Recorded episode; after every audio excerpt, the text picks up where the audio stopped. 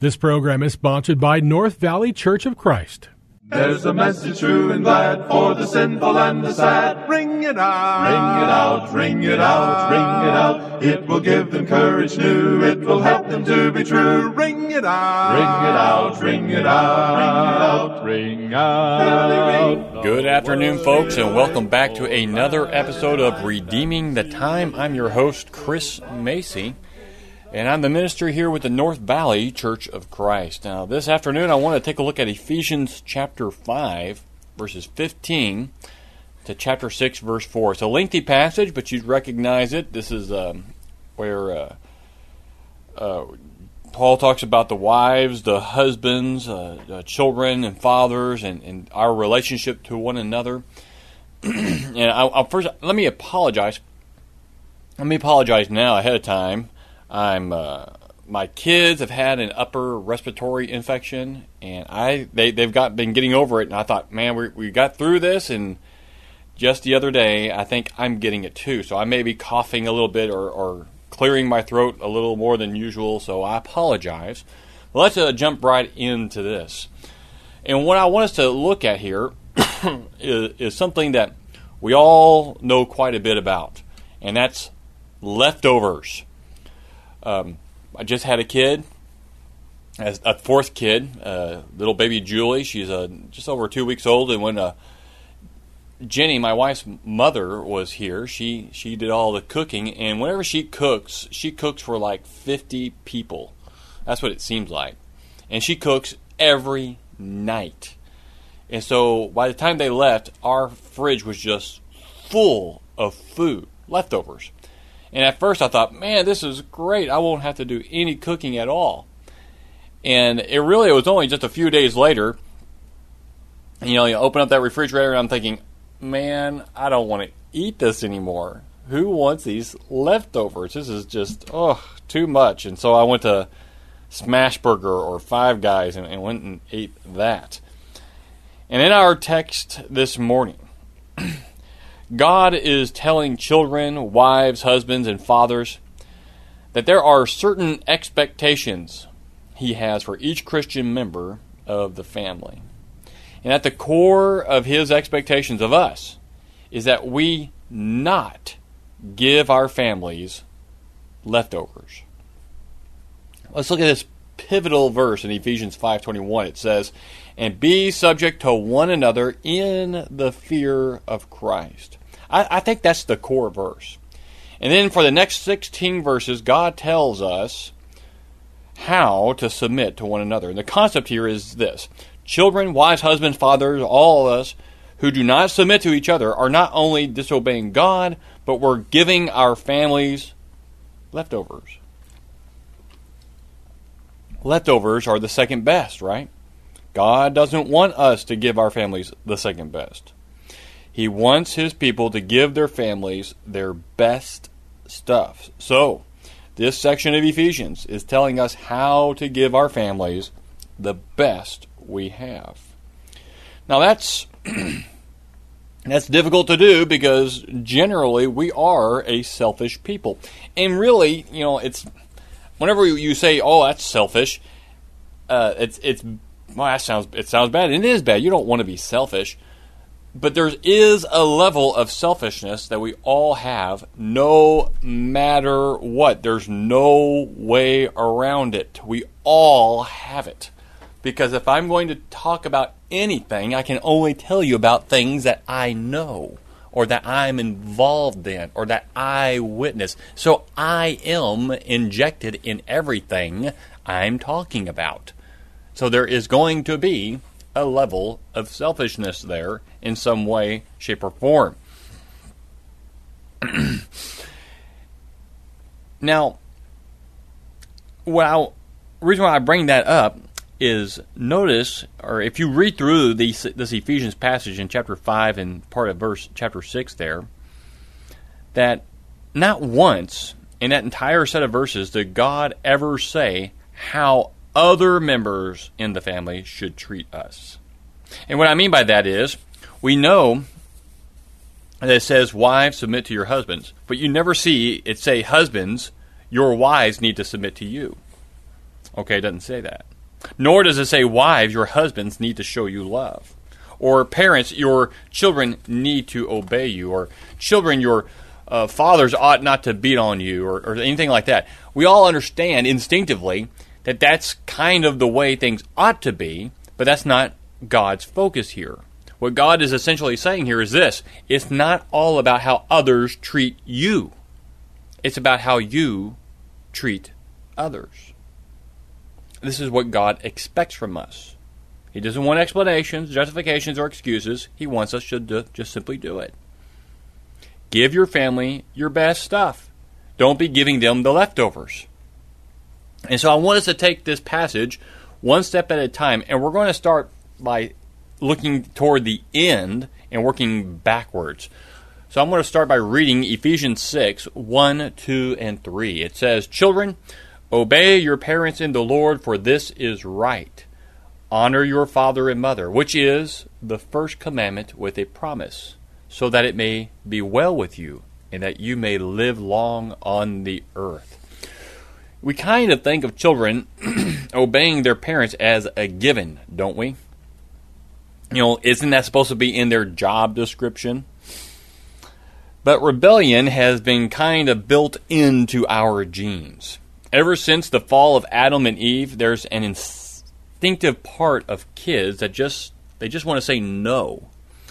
No, I don't want to clean up my room. No, I don't want to wash the dishes. And no, I don't want to sweep the floor, this, that, and the other. And I heard the story once from, uh, this is from another preacher he said he had gone outside to do some work one afternoon. He told his son Kevin that he could come out there with him, but he would have to either play in the front yard, play in the backyard. He could ride his bike up and down the, the the driveway, or he could go play in the neighbor's yard. But or he could even sit there, watch him trim the hedges, or go inside the house and watch TV. But he could not play in the road. And he said, "Now, son, do you understand?" Son dutifully nodded his head. He understood. And as soon as he told him to go ahead and go play, he watched his son run off straight up to the curb, put a foot out in the street, and turn to look at him and smile. and you know what? I, have I've heard stories like that in my uh, my whole life from parents, and so when Jenny and I first had our first kid, Joshua, we were thinking, "Oh man, this is, is going to be tough. It's going to be hard." And he was the easiest kid. I, I mean, it was so easy we never had an issue. He didn't cry loud. He was very calm. As he got older, he was he did everything we said. It was the greatest thing. We just kept thinking, "This is easy. What are people talking about? Having a kid is so easy." And then we had our second child, Jonah. And now, now I understand these stories, the rebelliousness that he has. It's it's it's crazy. And God understands that tendency. But He's trying to help, especially teenagers, to understand that this is a choice that He is asking them to make. He's saying to the youth, choose to submit to your parents, not because you have to, but because you choose to. And really, he's asking young Christians to give their parents the best that they have and not to give them the leftovers. And there's a qualifier here. There in uh, Ephesians 6 1. Children, obey your parents in the Lord, for this is right. In other words, God is not asking kids to obey their parents if that parents ask them to uh, do something immoral or illegal. You know, they ask you to go down and, and steal something, don't do that. If it isn't if it isn't something immoral or illegal, God is saying, do it for me. And God understands how difficult this can be. So he gives a promise. He says, Do this for me so that it may go well with you and that you may live long on the earth. How will it make you live long on the earth? The experience that your parents have, they're going to impart these on to you. And if you take them on, you listen to them, in general, you will have a longer life. You're not going to die. You're not going to commit murder and then be put to death. You're not going to be stealing and get shot in the process. You're not going to do these things because you're going to listen to your parents. And it's the only one of the Ten Commandments with the promise because it's that important to God. Now, the other side of that equation is dad. Look at Ephesians 6 4 if you got it with you, or I'll just read it to you. Says, Fathers, do not provoke your children to anger, but bring them up in the discipline and instruction of the Lord. This is what God expects from fathers. Dads are expected by God to be the disciplinarians in the family. They set the rules and they are responsible for appropriate punishments. But there are times fathers can be overly harsh and cruel to their children and cause them to be exasperated and frustrated. That happens when fathers forget their proper role as a parent to bring their children up in the training and instruction of the Lord. excuse me. Sometimes uh, that punishment may include spankings, but there are other times punishments can be kind of creative. Uh, I, I, like the story I read about the Amish uh, father. His his two oldest sons took the old horse and buggy into town, found the local bar, parked the horse and buggy outside, and went inside and began to get drunk, inebriated. The father heard about it. So he had one of his friends take him down there, drop him off. He walked into the bar. His son saw him, kind of a little little fright in their eyes, and he just walked up to him and says, "No, no, sons, don't worry. It's okay. I can see what's going on here, and I understand. I tell you what, I'm, go- I'm going to help you boys out. I'll take care of the horse. I'll take her home. You bring home the buggy." and he didn't have a problem with them getting drunk again. Man. you see, dads like these understand the idea of discipline. They discipline their children because they love them. They give their kids the best they can and not simply the leftovers right? Hmm. Now, let's go on to the wives, right? Wives. Let's look at Ephesians 5:22. Here's that that verse. This is the one that I think some people get uncomfortable with preaching about. Wives, be subject to your own husbands as to the Lord. Hmm. What exactly does that mean? Well, first, it means she should treat her husband just like she'd treat Jesus if he were there. Paul expands, excuse me, Paul expands on that a few verses later, there in verse 33, when he says, And the wife must see to it that she respects her husband. Now, this can get tough because husbands are not always respectable, are they? And, and really, rarely, if ever, uh, anything like Jesus. A, a two year old little girl was uh, consumed, you could say, by the tale of Cinderella. You probably know about the tale about Cinderella. And one day, she came across a photo of her mother and father on their wedding day, and a little light bulb went off, and she said, Mommy got married just like Cinderella. Her mom answered, That's right, honey, just like Cinderella. And then she got a sad face on her on her face. She, she started looking sad, and the mother asked, "What's What's wrong? And she said, Well, you didn't marry a prince. You married daddy. now, the mom didn't answer, but I'm, I'm, sure in her mind she was thinking, That's right. I didn't marry a prince. Yeah, the Bible tells us all have sinned and fallen short of the glory of God. And that means your husband has fallen short of what God expects of him. And guess what? He is going to fall short of what you expect of him, too. Part of a solid marriage is realizing that you married a flawed man. It would not have mattered who you married, they would still have flaws. And God knows that. But He still asks you, as a wife, to ask yourself Am I giving my husband the best that I've got to give? Or am I giving him leftovers? According to Ephesians, the best gift a wife can give her husband is respect. In fact, according to research done at the University of Syracuse, the number one thing husbands desire is respect. In response to the survey, most men said respect was when she makes me feel capable, when she is proud of me, when she is willing to follow my lead. Spoke to a uh, a fel- a preacher spoke to a young woman once who said she and her husband were seeing a marriage counselor. Neither she nor her husband were Christians, and of course, neither was the counselor. And she said to the counsel- she said the counselor was telling them that if she and her husband did not match up in three specific areas of their lives, the marriage was doomed.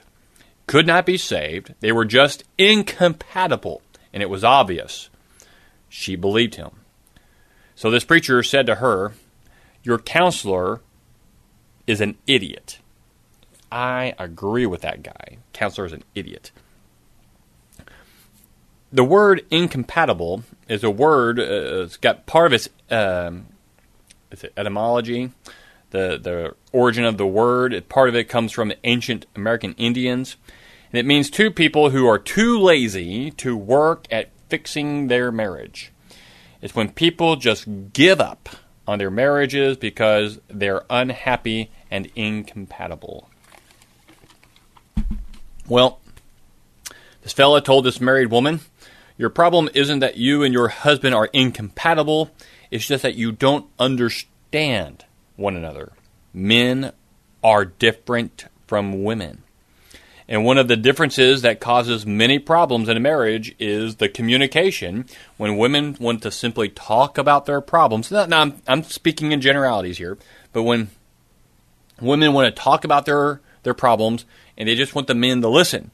Men inherently want to fix problems, and when we hear about a problem, we want to fix it, take care of it, and say, There you are, I fixed it.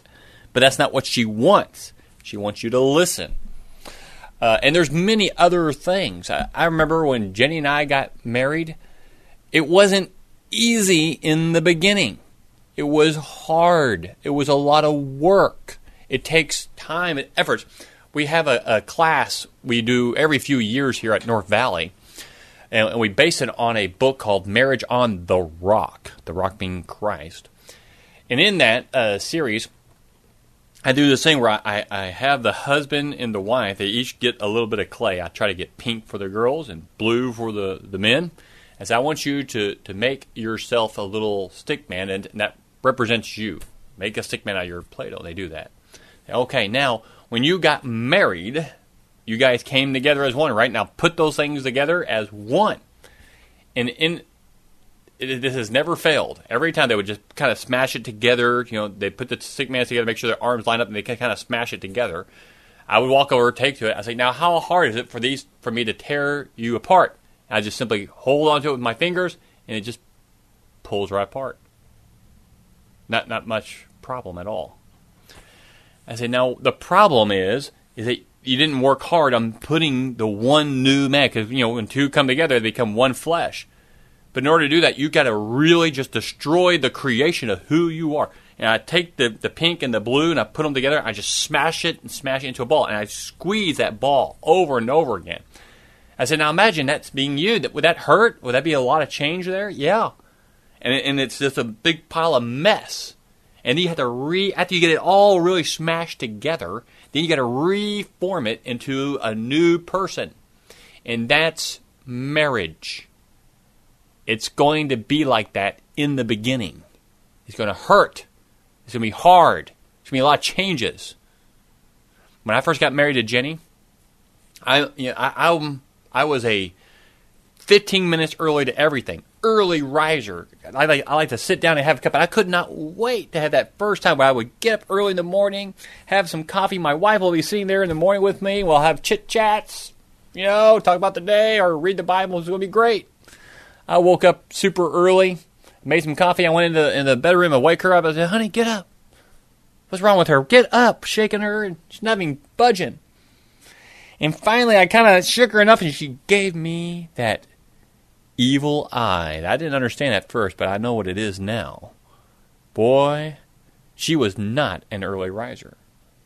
I get everything early. She's all about being right on time. I mean, there was, and those are just two of the big ones for me. So many differences I had to, to work on, and it took me years to really kind of change myself. And she did the same thing for me as we kept, we began to work together, and it took time. It took effort. It was hard.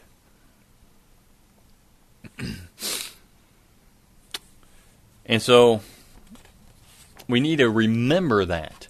Are we incompatible? Yes, we are.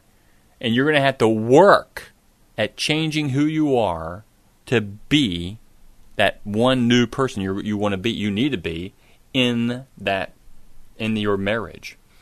You, and so, uh, uh, women, you need to tell your your husbands how much you respect them. Tell them how much of a man they are for supplying for the family. Give them the best you can by showing them respect, and you'll be taking the first step in fixing the marriage. Now, lastly, let's look at the husbands.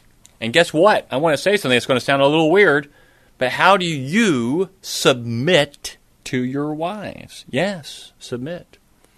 Here's how you do it it's found in chapter 5, verse 25 of Ephesians. Husbands, love your wives just as Christ also loved the church and gave himself up for her.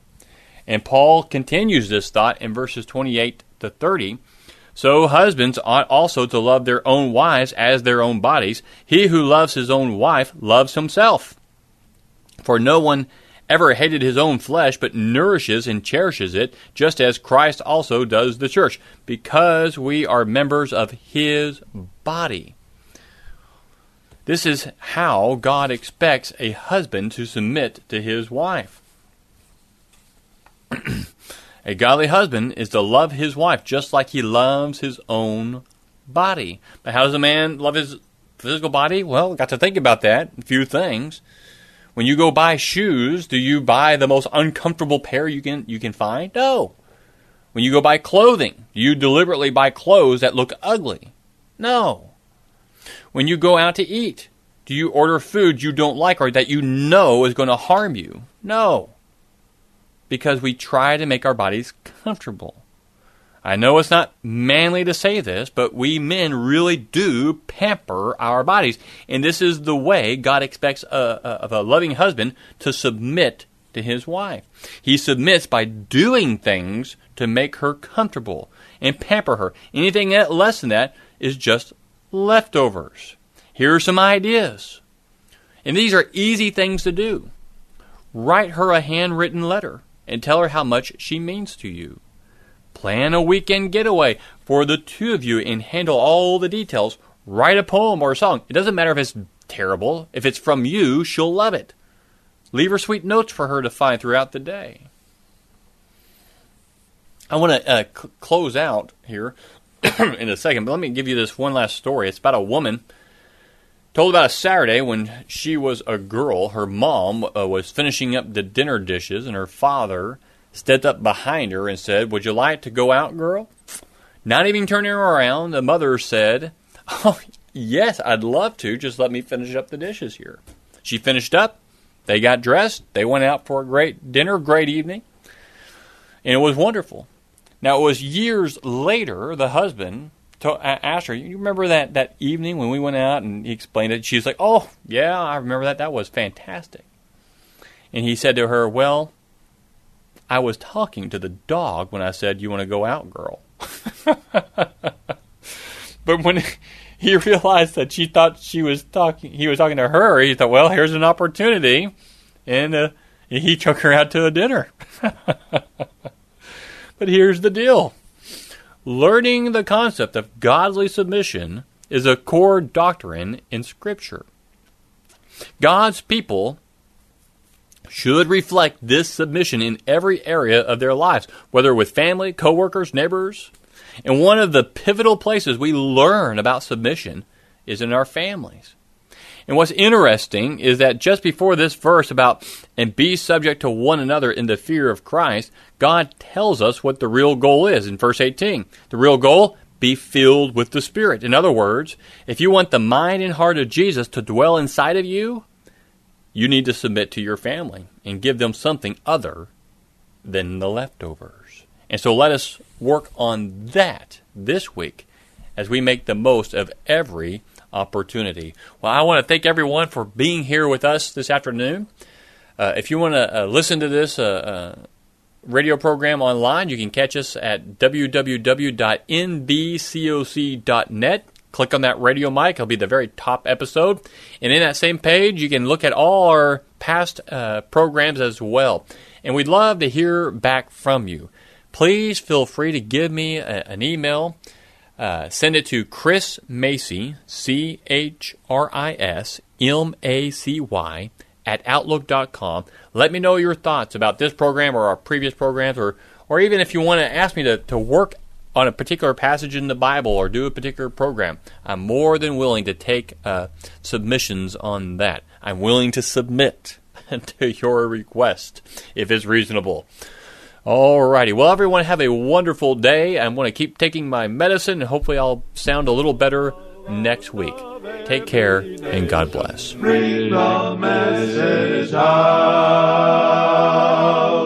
Bring the out. To sweep away till shall dawn the better day. Ring it out, ring it out, ring it out, ring it out, till the sinful world be won for Jehovah's mighty Son. Ring it out, ring it out, ring it out. Ring it